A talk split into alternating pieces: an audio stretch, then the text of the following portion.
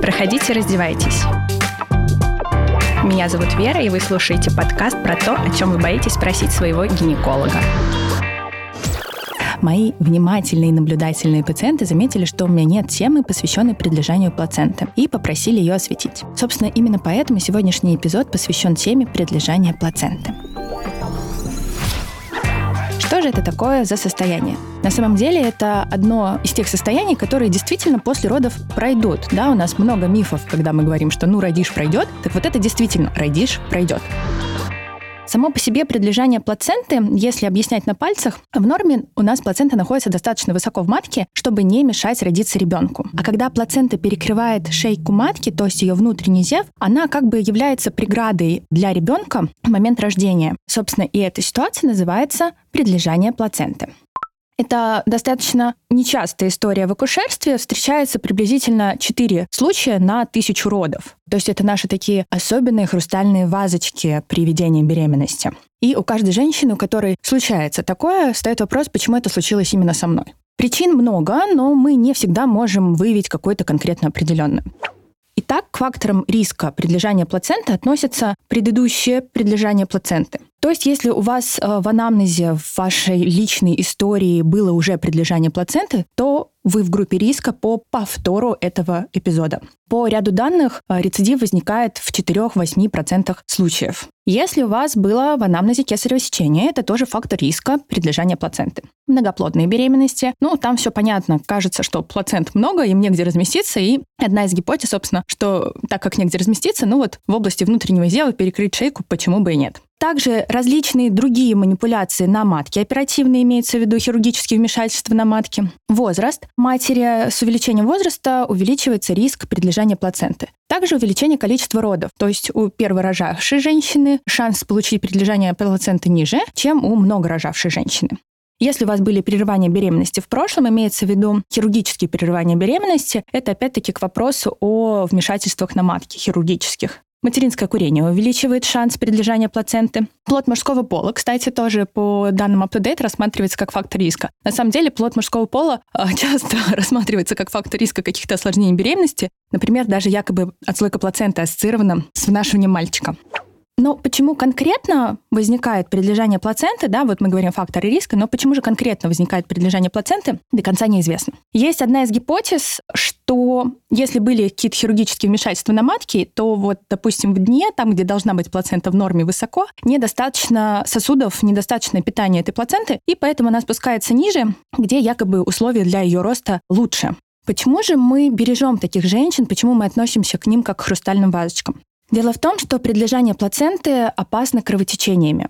Считается, что м, когда матка немножко сокращается, то есть это такие нормальные тонические сокращения, это не про преждевременные роды, да, вот так небольшой тонус и постепенные структурные изменения в шейке матки, которые проявляются в нормально протекающей физиологической беременности, способствуют тому, что сдвигаются немножко плацента относительно стенок матки, это вот если простым языком, объяснять, что приводит к такой частичной отслойке и, как следствие, большому кровотечению. Частый вопрос у пациентов, кто именно кровит, мама или плод, кто теряет кровь.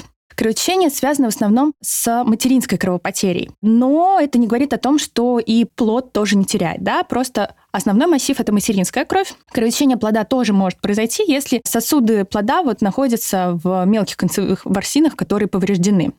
Как же можно диагностировать предлежание плаценты? Как правило, оно ставится во время проведения второго скрининга ультразвукового, когда по УЗИ видит доктор, что плацента перекрывает внутренний зев, то есть шейку матки.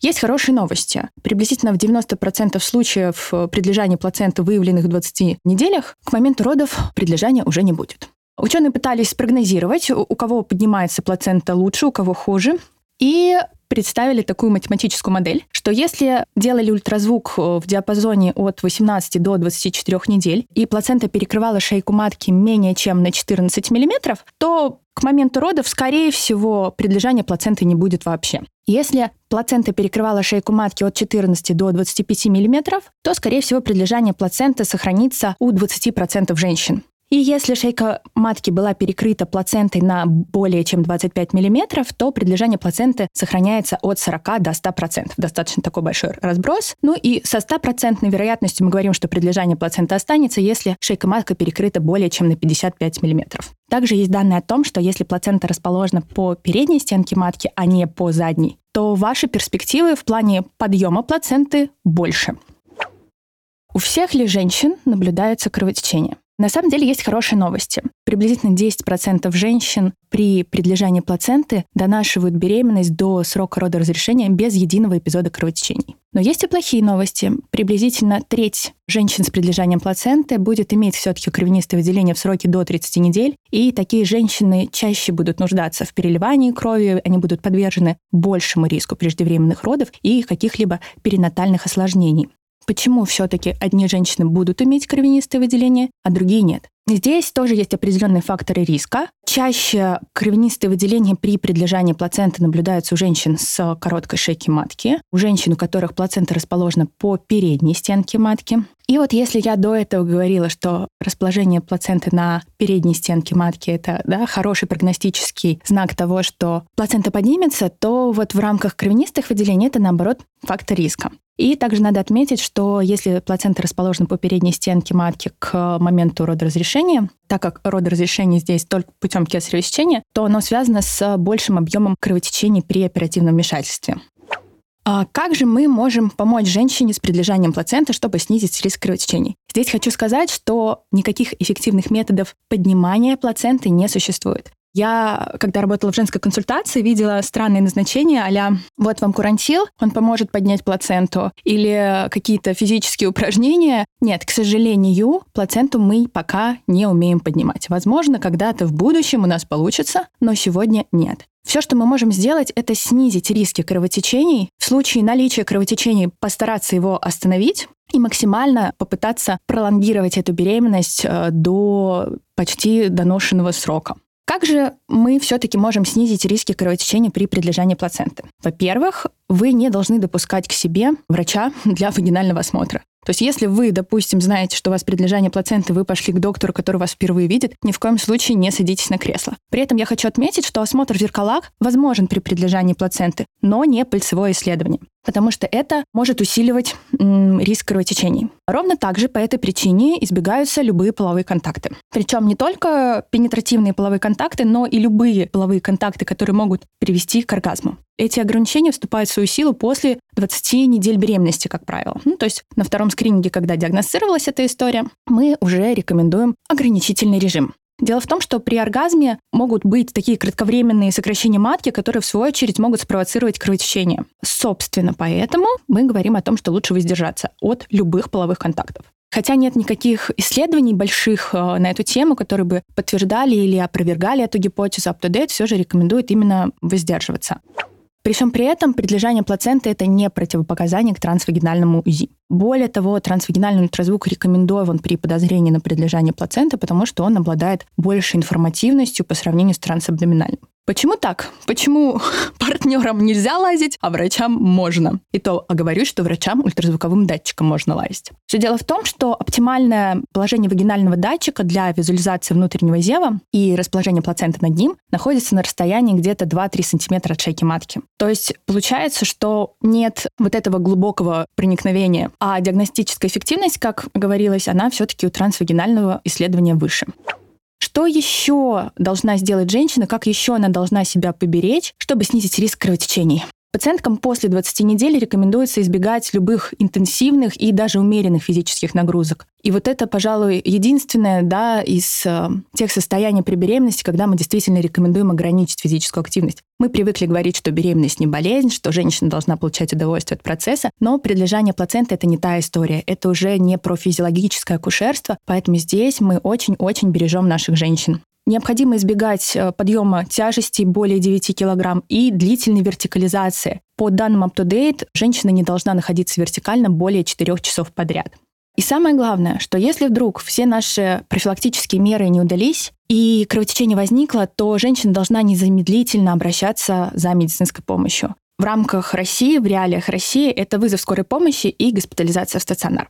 В стационаре будут пытаться, если это возможно, в зависимости от срока беременности, сохранять беременность и останавливать кровотечение. И далее, возможно, несколько вариантов развития событий. Первое, что кровотечение удалось остановить, ребенок жив, мать стабильна. Тогда, при условии, что все хорошо и срок беременности еще небольшой, вас выписывают из стационара под наблюдение. Если же все меры не удались, вне зависимости от срока беременности, если продолжается профузное кровотечение, то встает вопрос о досрочном родоразрешении. Вернемся к тому, что если вдруг нам удалось, к счастью, остановить кровотечение, женщина стала стабильной и ее выписывают из стационара. Встает вопрос, где безопаснее находиться такой женщине? Наблюдаться амбулаторно или все-таки переехать на ПМЖ в стационар? Раньше у нас был приказ, который говорил о том, что всех женщин с прилежанием плаценты с тридцати четырёх недель мы госпитализировали. И женщина там благополучно жила около месяца, ждала планового кесарево сечения, если заново не кровила. По данным UpToDate, неясно, выигрывают ли пациентки без симптомов от этой госпитализации. Поэтому на сегодняшний день немножко тактика меняется. Теперь всех поголовно в тридцать четыре недели не кладут. Да, мы консультируем женщин в стационаре в этом сроке, так называемый стационар третьего уровня, но не всех поголовно теперь кладут. Кого, скорее всего, положат? Как правило, если у женщины было три эпизода кровотечения за беременность, то такую пациентку безопаснее госпитализировать в стационар до родов, поскольку частота и тяжесть повторяющихся эпизодов кровотечения непредсказуемы. Поэтому вот безопасней, вот если мы понимаем, что она кровит, она кровит часто, уж лучше она будет делать это в стационаре, в роддоме, где время до операционной гораздо меньше надо потратить, нежели она будет ехать из дома. Самое главное, что мы должны обсуждать с женщинами с прилежанием плаценты, что они должны жить в непосредственной близости к родильному учреждению, к родильному дому. Потому что вопрос времени в таких ситуациях очень важен. И, к сожалению, время в данные моменты играет против нас. Кого еще мы можем госпитализировать, понимая, что, допустим, бессимптомная женщина, она не кровит, но мы понимаем, что она как маленькая бомба себя ведет, и мы за нее сильно переживаем. Это женщины, у которых короткая шейка матки, у кого повышенный риск преждевременных родов, то есть шейка матки менее двадцати пяти миллиметров. Либо, если мы видим, что шейка матки быстро укорачивается, например, более десяти миллиметров в течение одной-двух недель при трансвагинальном исследовании.